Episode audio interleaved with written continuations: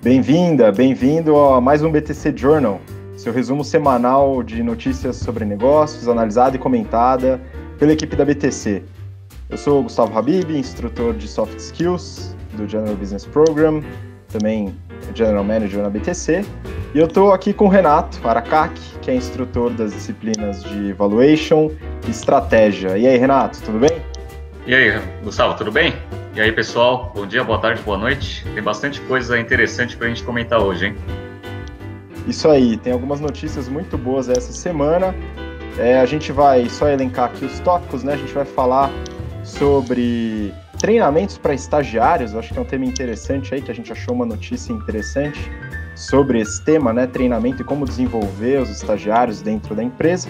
A gente vai falar sobre a Tesla. A Tesla está com resultados e está com alguma. A gente analisou o balanço, o resultado da Tesla e tem umas estratégias financeiras aí que vale a pena a gente discutir. Outro ponto que a gente vai falar de outra empresa, XP, XP e Itaú, tem algumas notícias interessantes para a gente falar também. E falaremos da Croton, né, a gigante educacional aí brasileira, que também teve seus resultados divulgados trimestral e a gente vai falar sobre isso.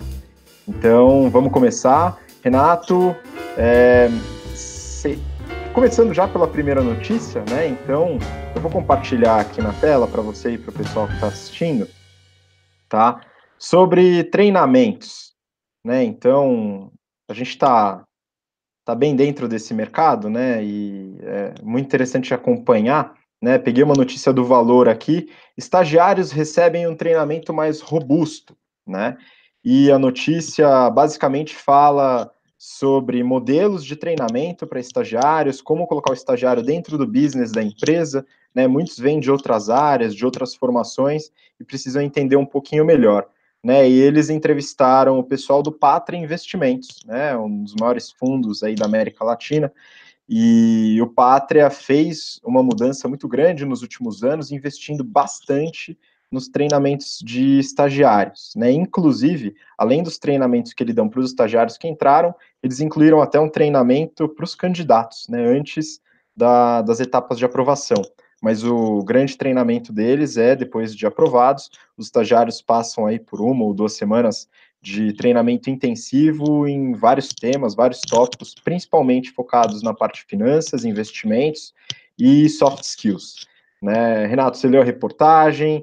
Me diz aí o que, que você achou e o que, que você acha desse tipo de treinamento. Olha, é, isso é uma tendência de todas as empresas de começar a fazer, é, incluir um pouco de treinamento na parte de recrutamento. Por quê? Porque o recrutamento, ele tem um período muito curto para você conseguir avaliar o candidato, né? Então, o Pátria, ele desenvolveu o Pátria Academy, né, que está até na reportagem, para conseguir fazer um treinamento. Dentro desse treinamento, eles escolhem os melhores que vão participar do programa de estágio deles, e aí eles desenvolvem mais treinamentos é, específicos no negócio deles, né? É, a, inclusive, a gente né, encontrou o pessoal do Pátria é, semana passada lá no WI, né, que a gente participou, né, que é a feira de recrutamento lá da Poli, e, e, a gente participou desse processo aí com eles no começo do ano. A gente deu treinamentos de modelagem é, em Excel e também treinamento na parte de PowerPoint e apresentações. É, eu acho que a, a, essa é a grande vantagem né, de você ter uma empresa com uma estratégia em termos de recrutamento na hora que você faz toda a parte de treinamento, né, pré-recrutamento, você consegue ter um tempo maior para entender quem que performa melhor e quem não performa melhor, né, muito melhor que uma entrevista, por exemplo, né. Então, acho que o Pátria e várias outras empresas que estão com essa tendência, né, de, de fazer esse modelo, né, de recrutamento faz todo sentido. Outra coisa que tem na reportagem que é muito legal é que a Sanofi, né, eles começaram a contratar bastante estagiário, né, e tem uma regra né, deles que eles falam que todos os analistas eles precisam ter sido estagiários antes, né? Por quê? Porque aí você consegue avaliar eles de uma forma melhor, não contratar de mercado, que você tem um risco maior aí de, de adaptação, né, principalmente à cultura e até em termos técnicos, né? Então, eles investiram bastante nisso também. Hoje, 85% aí dos analistas da Sanofi, eles foram estagiários da, da empresa. Então, isso é muito legal. É, uma coisa que eu queria só comentar é que a gente está nesse meio de treinamento. Eu fui diretor de RH, né? Então, quando a gente pensa num treinamento, a gente geralmente a gente mapeia né, as habilidades dentro do, dos times, a gente encontra alguns gaps, né, coisas que são importantes, e aí, obviamente, a gente linka, né, um parceiro de treinamento para a gente conseguir cobrir esse gap, né? Então, eu vejo que as empresas agora começam a ter esse pensamento estruturado para conseguir estruturar melhor né, os programas é, de treinamento que existem, estágios, trainees, etc. Só que isso não era uma realidade, pelo menos nas empresas que eu, que eu tive contato, e a gente, né, até como prestador de serviço, às vezes a gente percebe que as empresas, elas, elas seguem um, um certo modismo, né, então, às vezes o treinamento, né, você fala assim, ah, ah precisa de Excel, né, aí eles contratam uma empresa para dar treinamento de Excel para um monte de funcionários, não necessariamente são os que vão utilizar a ferramenta no médio e longo prazo, ou no curto prazo nas atividades que eles fazem. E aí é prejudicado, né? Então, ele né, cumpre o KPI dele lá de treinamento e horas de treinamento por funcionário, mas assim, ele não agrega efetivamente o valor, né, na condução estratégica do negócio. Então, a gente mesmo já viveu isso em alguns treinamentos, né, de algumas empresas, onde a gente vai fazer um treinamento específico para um determinado né, é, funcionário, né, um colaborador, só que quando a gente chega lá na hora do treinamento, tem muito mais gente, né? Então, eu acho que os RHs começaram a perceber que alguns modismos, né, eles acontecem, né, mas não necessariamente eles são é, necessários para dentro da empresa.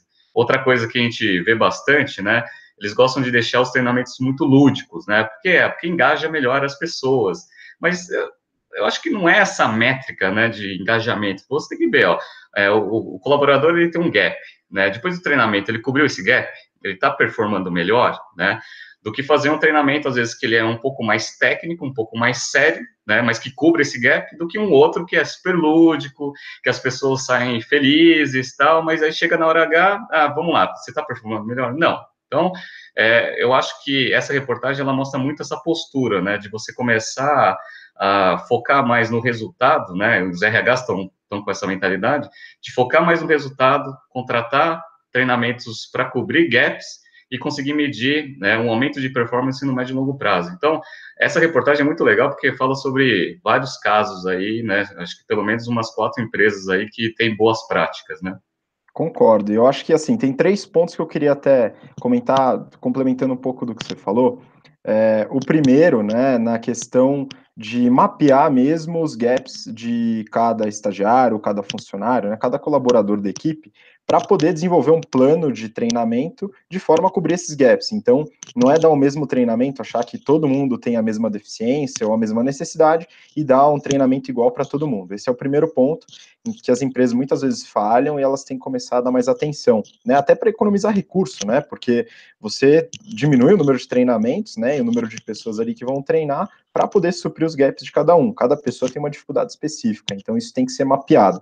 Segundo ponto é que hoje existe um foco gigantesco para desenvolvimento de soft skills, produtividade, apresentação, é, conversação, negociação, enfim, todas as soft skills, né, inteligência emocional, muitas vezes, liderança, e isso é bastante importante, mas primeiro que não é suficiente, e segundo, que a soft skills, na minha visão, tá? Eu como instrutor de soft skills, eu vejo que ela vai aumentando de importância ao longo que a pessoa vai é, crescendo na empresa e tendo mais experiência, né? Só que ela tem que ter uma base técnica para poder é, suportar todas aquelas soft skills. Né? Então, até um treinamento que eu dei essa semana de vendas, né, em que foi bastante focado a parte de comunicação, de como criar valor, como gerar empatia com o cliente, né?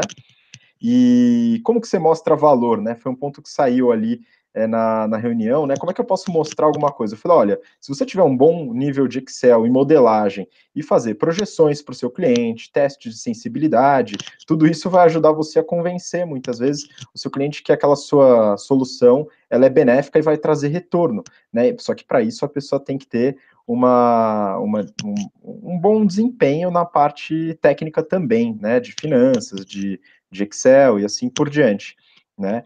E é, a, a, o último ponto é relacionado à questão da, da quantidade de funcionários e cada um né, realmente no seu, no seu treinamento, né? Então, a empresa quer colocar todo mundo no mesmo treinamento, e isso pode até atrapalhar o desempenho do próprio treinamento.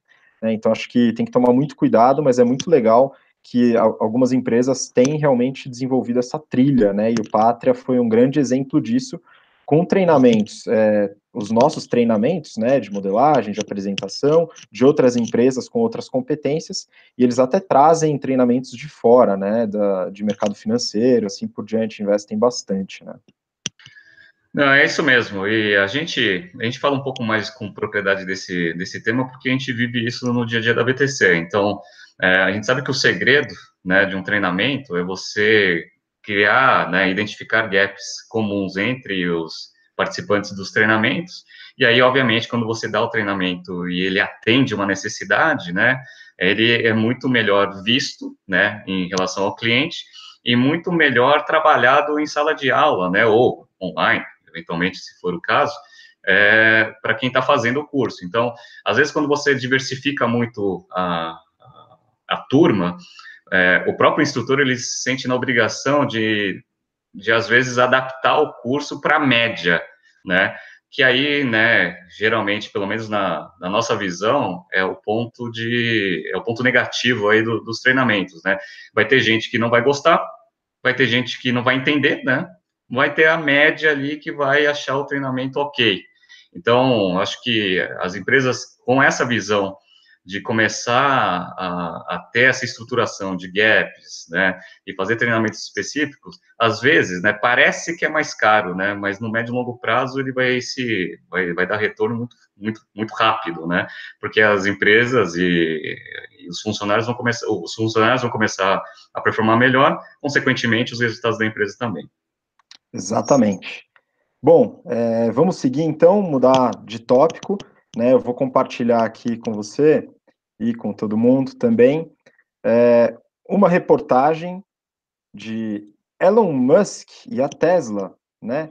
Então, Tesla, Musk conversa com fundo soberano saudita para fechar a capital, né? O Elon Musk, né? O queridinho dos empreendedores e louco para alguns, né? Enfim, é, o... tem uma discussão muito grande aí sobre essa questão de fechar capital, né? O que, que aconteceu, Renato? Olha, é, o que aconteceu foi o seguinte, né? Em acho que faz uns dois meses, mais ou menos, numa divulgação de resultado da, da Tesla, é, o, o, Elon Musk ele não, não, teve muita paciência aí com as perguntas padrão aí do, do mercado, né? Então ele deu bastante guidance de, de produção, que é importante para, principalmente o pessoal de, de equity, fazer as modelagens para dar as recomendações de compra ou venda, né, da, das ações, e ele não cumpriu isso. E aí, obviamente, as pessoas, né, os analistas começaram a questionar. Ele não gostou muito disso. E pelo que se lê do, do Elon Musk, parece que ele é uma pessoa bem difícil, né, de, de lidar. Só que o mercado financeiro, uma vez que você está com capital aberto e precisa prestar contas para o mercado, ele é assim, ele cobra mesmo o resultado e você precisa ser extremamente claro e objetivo nas informações que você dá. É, ele não, não vem gostando muito disso, não vem atendendo né, a, os analistas de uma forma consistente. As ações caíram, né, depois desse earnings release que foi, foi é, divulgado, né, e aí ele uh, veio com essa, né, de querer fechar o capital da, da Tesla baseado numa negociação que eventualmente ele teria com esse fundo saudita, né? Qual que é o problema disso? O problema disso é que parece que não existe ainda acordo firmado. E ele deu um target de valor de preço de ação que ele ia usar né, como referência para fazer esse fechamento de capital, que era 420 dólares por ação. O problema é que a ação estava 340, na 330, 340 na, na época. Então, o que você acha que aconteceu? A ação subiu. E, e agora, ah, os órgãos americanos estão vendo se existia mesmo né, um projeto, né, uma negociação em andamento, porque caso contrário, né, isso daí pode até ser considerado manipulação de mercado, né? Você vai lá dar uma informação para o mercado que quando chegar num determinado valor você vai recomprar todas as ações do mercado, obviamente o valor da ação sobe e ela subiu, né? Só que parece que não tinha nada fechado. Então, vai ter bastante coisa aí dessa reportagem aí que, que vai se desdobrar nas próximas semanas. Eu tive a curiosidade de dar uma olhada na, na Tesla, até para dar uma olhada se justifica esse valor dela atualmente. Ela tem um valor de mercado hoje de 57 bi, se ela fechasse capital naquele valor, ia para um valor de é, entre 65 e 70 bilhões, é uma empresa com, né, com um valor bem alto. E aí, o que eu dei uma olhada, né? A, Tesla tem três fontes de receita, né? Ela tem uma fonte de receita que são os carros, né? Que representa aí 81, 82% no primeiro semestre de 18, tá? Estou falando sobre isso. É, energia, 11% eles vendem aquelas baterias, né? Que ficam nas casas do, dos americanos lá, que se ficar armazenando energia depois, se der algum problema, você já tem essa reserva. E a parte de serviço, né? Então, é, a empresa ela tem uma receita consistente, foi 7,4 bi no primeiro semestre de 18. Ano passado, no mesmo período, foi, eh, foi 5,5. Então, houve um crescimento é, considerável, principalmente por, por, causa do Model 3, que é o carro de volume deles. Qual que é o problema? O problema é que o negócio está tá dando prejuízo. Então, ele teve um prejuízo aí de operacional tá, de menos 1,2 bilhões. Então, lembrando que ele teve uma receita de 7,4, né? O prejuízo operacional foi 1,2 bilhões. Ano passado, no mesmo período, foi 500 milhões né, de prejuízo, então mais do que dobrou isso. E o lucro líquido, né, prejuízo líquido no caso, foi menos 1,4 bi, contra menos 666 milhões no mesmo período do ano passado. Então é uma empresa que está queimando caixa absurdamente, né? O caixa passou de 3,4 bi, né, no final do primeiro semestre do ano passado para 2,2. O estoque explodiu, né? é, cresceu bastante, foi para 3,3 bi contra 2,2. E só para vocês terem uma, só para você ter uma ideia, o patrimônio total, o total de ativos da empresa é de 27,9 bi. E ela tem um valuation hoje de 57. Então, é, é, essa empresa aqui é uma empresa interessante para a gente acompanhar aí para ver como que vai ser a performance das ações. Só para vocês, ter, é, vocês terem uma ideia do, do erro de target que o Elon Musk passou para o mercado, Lá em maio de 16, ele tinha dado uma orientação para todo mundo, que ele falou assim, ó, a gente está perseguindo produzir entre 100 mil e 200 mil modelos do Model 3 em, no segundo semestre de 2017. Sabe quanto que ele produziu, conseguiu produzir? 2.700. Ou seja, ele falou que ele prometeu 200 mil, entregou 2.700. E para você ter uma ideia como esse número que ele deu está longe de acontecer. Neste primeiro semestre, ele conseguiu produzir 9.766 unidades. Ou seja, está muito longe dos 200 mil.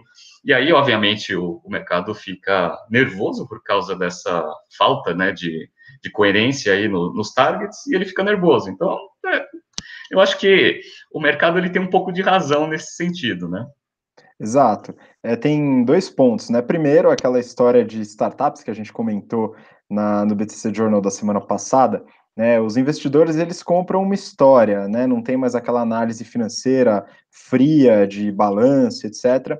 Então a Tesla tem uma história, enfim, revolucionar o mercado automotivo com veículos elétricos, com um líder excêntrico por trás, né, que eu acho que tem, tem a ver também né? E tem no lançamento do Model S, né? Ele mostrou uma capacidade de financiamento a custo zero que foi impressionante, né? Então, com essa história vendida, eles conseguiram é, fazer vendas, é, pré-vendas dos veículos é, e conseguir muito dinheiro de cliente sem ter o carro produzido. Né? Então, eu falei, poxa, então bacana, a história deu certo, eles estão se financiando através dos clientes, né? Sem precisar pagar nenhum tipo de juros nem nada assim né? Mas, realmente, é um modelo muito complicado de negócio, precisa de muito dinheiro, e ele não conseguiu cumprir a produção que ele tinha prometido, né? Então foi 1% do que ele tinha prometido, ficou um pouquinho complicado, né?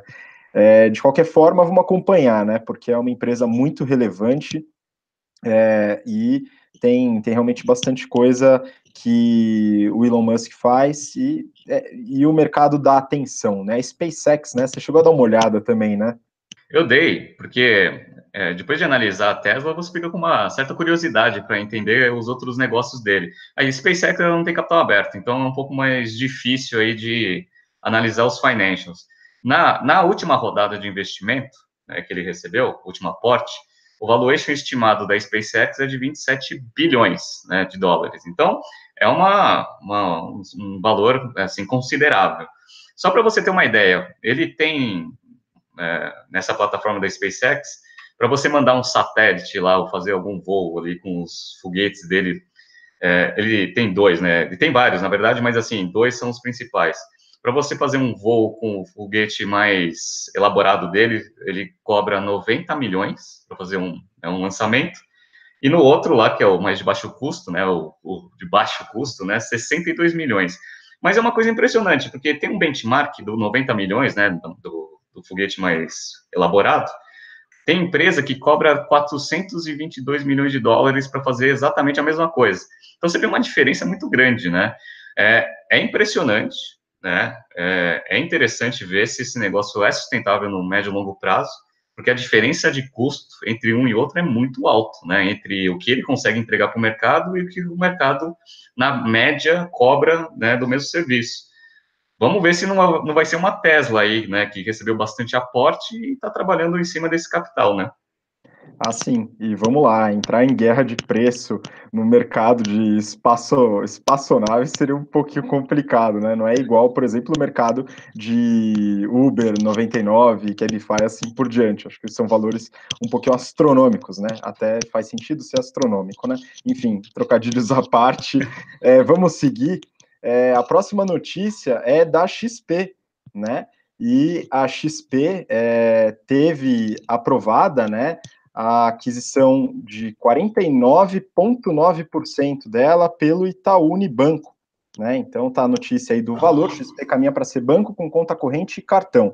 Então são duas coisas, né? O primeiro é que essa semana realmente foi aprovada essa compra com restrições. Então queria que você, Renato, comentasse um pouco essas restrições aí de mercado que foram impostas, né? Então o Itaú não conseguiu é, adquirir a maioria da XP, né, foi 49,9, né, então é relevante de qualquer forma, e também a estratégia da XP de expansão em novos mercados que não só a corretora.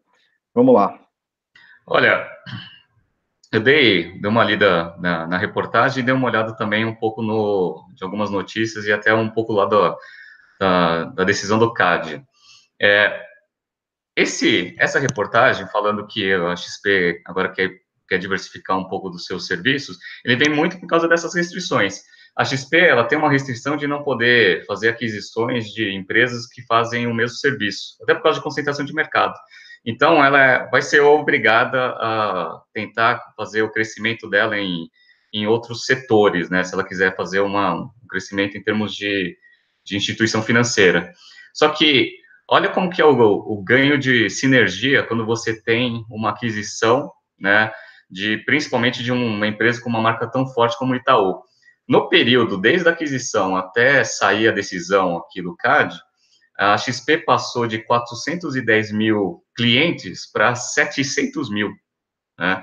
E ativos sobre gestão passou de 85 bilhões para 170. Ou seja, é, a aquisição do Itaú, dessa instituição forte, né, né, por trás da XP, ajuda também ao core business da XP crescer. Então, tem bastante oportunidade para a XP, né, com essa aquisição. É, o Itaú, ele está com 49,9% e ele não vai poder ter o controle da, da XP por oito anos. O que não, o que não impede né, da XP se encaixar minimamente numa estratégia de médio e longo prazo do Itaú. Né? Obviamente tem que ter uma discussão, o Itaú ele não pode ser é, mandatário, né? Ele não pode mandar efetivamente na, na estratégia da XP, mas como é um sócio relevante, 49,9, obviamente ele vai influenciar né, na estratégia do negócio. Então, para o Itaú, é, ter a XP né, como uma outra instituição, que também vai ser um banco, né, não é ruim, porque uma coisa que está se falando bastante, é bastante questionado no mercado, é essa concentração bancária. Então, tendo nessa diversificação bancária mas com o Itaú presente, né, também numa, numa, numa nova instituição, que é, no caso vai ser a XP, para o Itaú é importante em termos estratégicos. Só para relembrar um pouco de história, quando o Itaú comprou o Unibanco, né, que na época foi uma fusão, é, o, essa fusão, ela foi né, bem longa, tem bastante paper, a McKinsey ajudou bastante nesse processo, inclusive lá na McKinsey Quarterly tem algumas reportagens falando sobre o processo de integração entre as operações. O Itaú, ele faz essa gestão de, de marcas e de operações de uma forma muito precisa. Eles tinham, naquela época, uma empresa chamada TAI, e tinha, o Unibanco tinha um, né, um concorrente da TAI, que era o Fininvest. Na, no momento da aquisição, o Itaú fez uma, né, uma avaliação do que, que era melhor ou não, o Fininvest era uma marca muito mais forte do que o Itaí, a decisão do Itaú foi ficar com né, o ativo, né, com a operação que da, da empresa que ele comprou, que no caso foi o Unibanco. Então, quando você pensa em gestão estratégica de marcas, é, é bom para o Itaú e ele provavelmente já deve ter alguma orientação né, na estratégia da XP nesses próximos anos também, tá? É, e isso daí linka também com a reportagem que a gente viu no BTC Journal, acho que há duas semanas atrás, sobre a Credit Card, que lá estava aqui a Credit Card, que é do Itaú, vai ser posicionada, não vai ter nenhuma integração com, com as outras marcas da, do Itaú, provavelmente é uma gestão estratégica de, de, portfólio muito bem feita. Obviamente, a gente só vai ver o resultado quando as coisas começarem a caminhar. Mas, assim, tende a ser mais ou menos da mesma forma que foi o Itaú Unibanco na parte de gestão das operações que ele teve, no caso da XP. É verdade, e acredito também por parte do Itaú muito benéfico ter a XP ao lado. A XP tem muito cliente e é importante salientar também para quem está ouvindo, às vezes não sabe, né? A XP tem algumas corretoras sob sua, é, sob sua marca inteira, né? Então não é só a XP, a XP também é dona da Rico, que é uma corretora que tem bastante, é, bastante investidor, e a Clear. Tá, então tem algumas marcas embaixo da XP, é bastante relevante no mercado, até por isso que não pode comprar outras corretoras por questão de concentração, né? É, mas bacana, então essa, essa aquisição já foi definida. Eu acho que a gente pode mudar para a próxima. Vamos falar do próximo tema, então.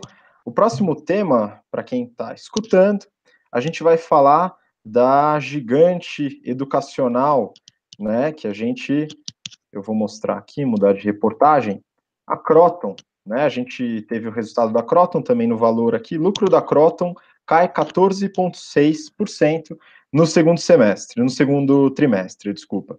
E a Croton ela tem uma operação gigantesca, né? Ela tem quase um milhão de alunos, né? Então, cerca de 936,8 mil alunos, né? Desses, grande parte está no EAD, né? Está no ensino à distância, né? Mais do que a metade está no ensino à distância.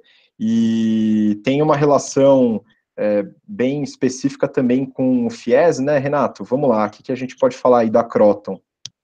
É, a Croton, ela cresceu bastante nesses últimos anos. Só para você ter uma ideia, no primeiro semestre a receita dela foi 3,8 bi de reais. Ano passado foi 3,7, um crescimento de 3,1%. Isso daí que foi um, um, um alerta aí para o mercado, que a Croton, obviamente, ela vai ter uma, uma certa dificuldade de começar até aqueles crescimentos de receita que tinha anteriormente, mas é normal, né? É uma empresa gigantesca. O lucro bruto se manteve estável, e a margem bruta, só para você ter uma ideia, a margem bruta da, desse business de educação da Croton é 75,5%. É uma margem bruta respeitável, né? O EBITDA foi 1,2 bi contra 1,3. Houve uma queda de 6,2% do primeiro semestre do, desse ano para o primeiro semestre do ano passado. E a margem EBITDA foi 43,5%, tá? uma queda de quase 3 pontos percentuais. Eu dei uma olhada no balanço para entender de onde que veio essa queda operacional. É, pessoal aumentou 7% em relação ao mesmo período do ano passado e o DNA 15,3%. Então tem que começar a dar uma racionalizada ali na parte né, de gestão de despesa, né? Mas a empresa, ela realmente ela é muito boa. Ela chegou num patamar onde ela consegue criar algumas estratégias interessantes. Eu dei uma olhada na geração de caixa da empresa e essa daí que foi um, uma das coisas que preocupou bastante no mercado. Ano passado, a geração de caixa após investimentos, né, que a gente chama de CAPEX, foi 512 milhões. Este ano foi 192, então uma queda relevante. Só que eu quis entender o que aconteceu. Eu entrei bastante na, na no resultado e percebi o seguinte: dado que a proporção de alunos fiéis e alunos pagantes está é, tá mudando, ou seja, antes era a maioria, né, um pouco mais que a metade era fiéis, e os demais, obviamente, é pagante. Agora inverteu, agora tem gente pagante que representa muito mais da receita, mais que 50%. Eles começaram a criar algumas estratégias de facilitação de aquisição de cliente, ou seja, começaram a dar muito parcelamento. Então, trabalharam bastante no capital de giro. Então, é, eles estenderam né, e facilitaram bastante a, o pagamento né, do, da, da faculdade. Obviamente, isso pune bastante o, o, capital de giro. Então, eles tiveram uma redução, né, no, no um aumento, na verdade, no, no prazo aí de, de recebimento, que deu uma, uma pancada no capital de giro de 400 milhões, ou seja, é, boa parte do, da, da queda de do, da geração de caixa da empresa foi por causa de capital de giro, aumentou bastante. Mas é uma estratégia que hoje né, a empresa ela precisa fazer porque mudou a configuração do, do, da receita. Né? Então já não tem mais o FIES. Para você ter uma ideia, no segundo trimestre de 17, eles tinham 171 mil alunos de FIES, no final de, desse segundo trimestre, foi para 113, menos 60 mil alunos de FIES, que é ótimo, né? Porque é uma receita recorrente, né? Que você consegue fazer um planejamento muito melhor em termos de, né, de empresa, Croton, né? No, no caso. E, e o nível de, de evasão do, dos alunos do FIES é muito menor do que dos pagantes. Então, é, ela está se adaptando. Ela está se adaptando, mas como ela já é, né, já tem uma, um, pedaço de market share alto, né, um market share alto, e resultados bons, a empresa ela vai conseguir se conduzir aí de uma forma bem interessante. Em abril, né, até por restrição da fusão com a Estácio, ela teve que buscar outras empresas para fazer aquisição. Em abril, ela comprou a Somos Educação, que é lá da, da Typon, né?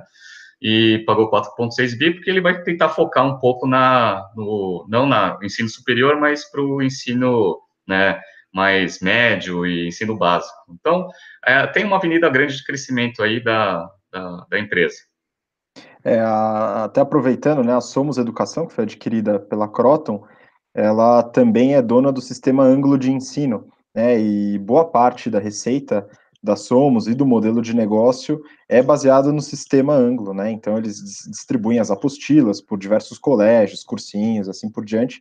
Então é uma forma deles diversificarem a geração de receita, dado que tem uma redução grande no FIES e do ponto de vista da Croton, o FIES era um garantidor de receita, um garantidor de caixa, menor evasão e assim por diante, né? Independente aí da, da visão política ou ideológica do FIES, né, para a visão da Croton era muito interessante. Mas tem só um outro ponto, que é um último ponto aí que eu queria abordar com você, que é a questão do EAD, né, ensino à distância.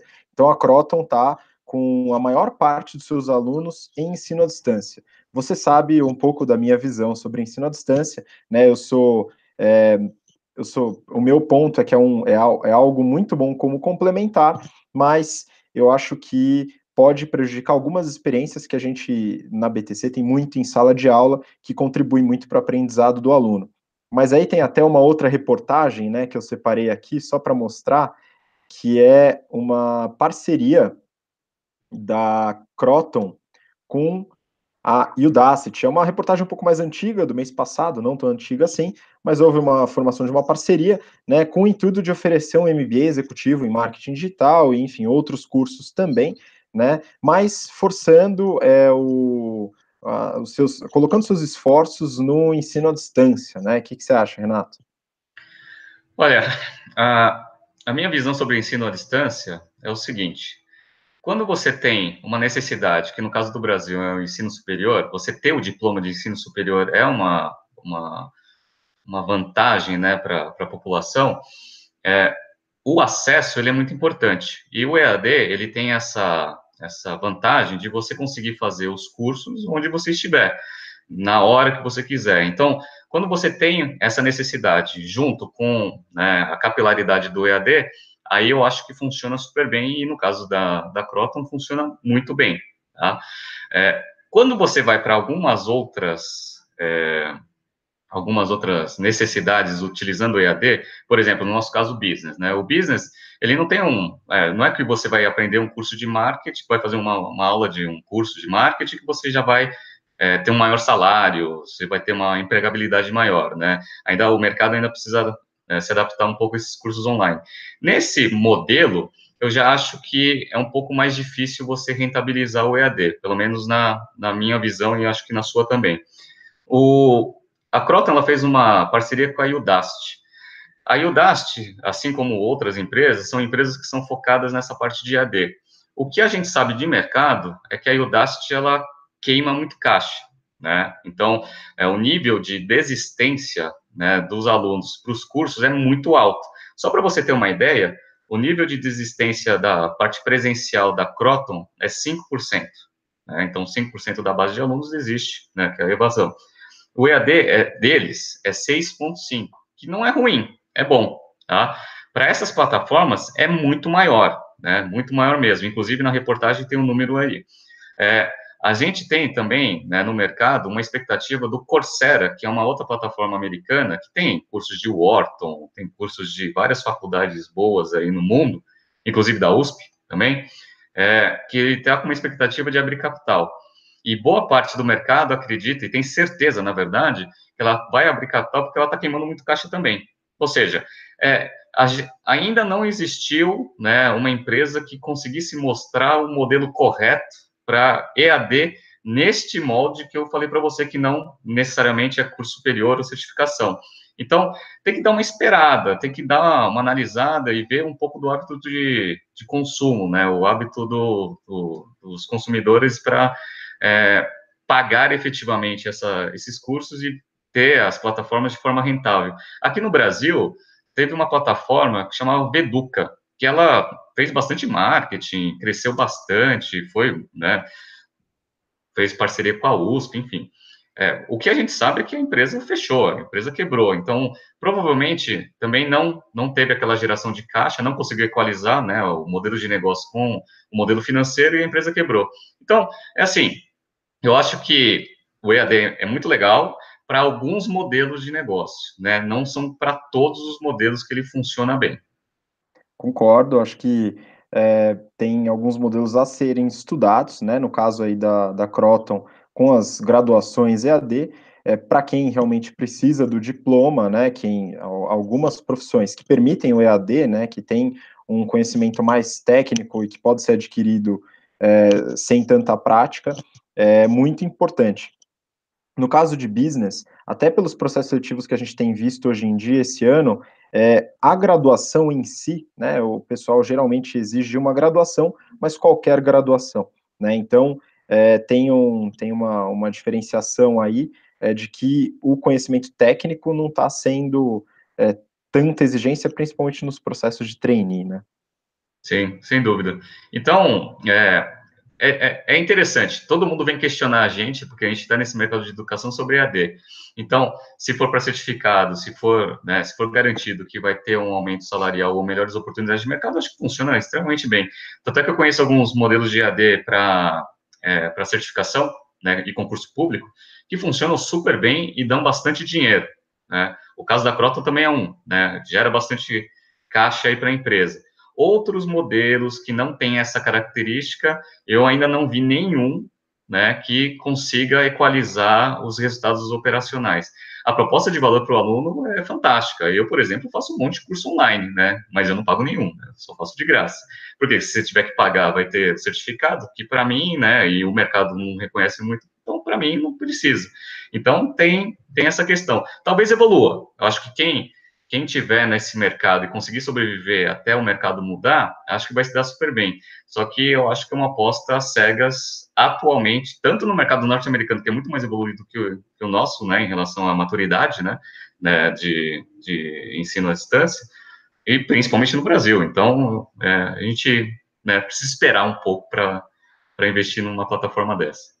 Exato. Vamos continuar acompanhando, de fato, né? É, bom, Renato, acho que os temas aí dessa semana a gente fecha por aqui, né? Tem uma novidade para a semana que vem, queria falar com o pessoal que está vendo, né? A gente vai começar a trabalhar agora temas que os nossos alunos e ex-alunos sugerem a gente para falar, tá? Então a gente vai colher é, interesses aí dos nossos alunos e trazer para cá para discutir no BTC Journal. Né, espero que isso traga um pouquinho mais de incentivo aí para o pessoal para trabalhar esses temas e a gente também é, aprende muito nesse processo para ver o que, que eles realmente estão dando mais interesse, o que, que eles querem aprender, o que, que eles querem que a gente fale sobre. Né? Então, bom, é, a gente vai se despedindo aqui. Obrigado a todo mundo que viu. É, Renato, muito obrigado. Legal. Eu queria agradecer também nessas últimas semanas o pessoal do ITA, o pessoal da Poli e o pessoal da Unicamp, onde a gente fez palestras. Foi muito legal, agradeço a todos. Espero que vocês estejam vendo aí o BTC Journal para ver o meu agradecimento. E semana que vem tem bastante coisa interessante para a gente falar também. A gente já recebeu, né, de ex-alunos, né, alguns temas, a gente já escolheu um, e vai ser bem legal. Então, se vocês quiserem falar sobre, que, que a gente fale sobre algum assunto específico, manda né, para a gente que a gente vai é, comentar aqui no BTC Journal. Excelente. Bom, Renato, muito obrigado. Foi muito bom de novo participar do BTC Journal. E a gente continua na semana que vem. Quarta-feira estaremos aqui de volta. Muito obrigado, pessoal, você que assistiu aí até o fim.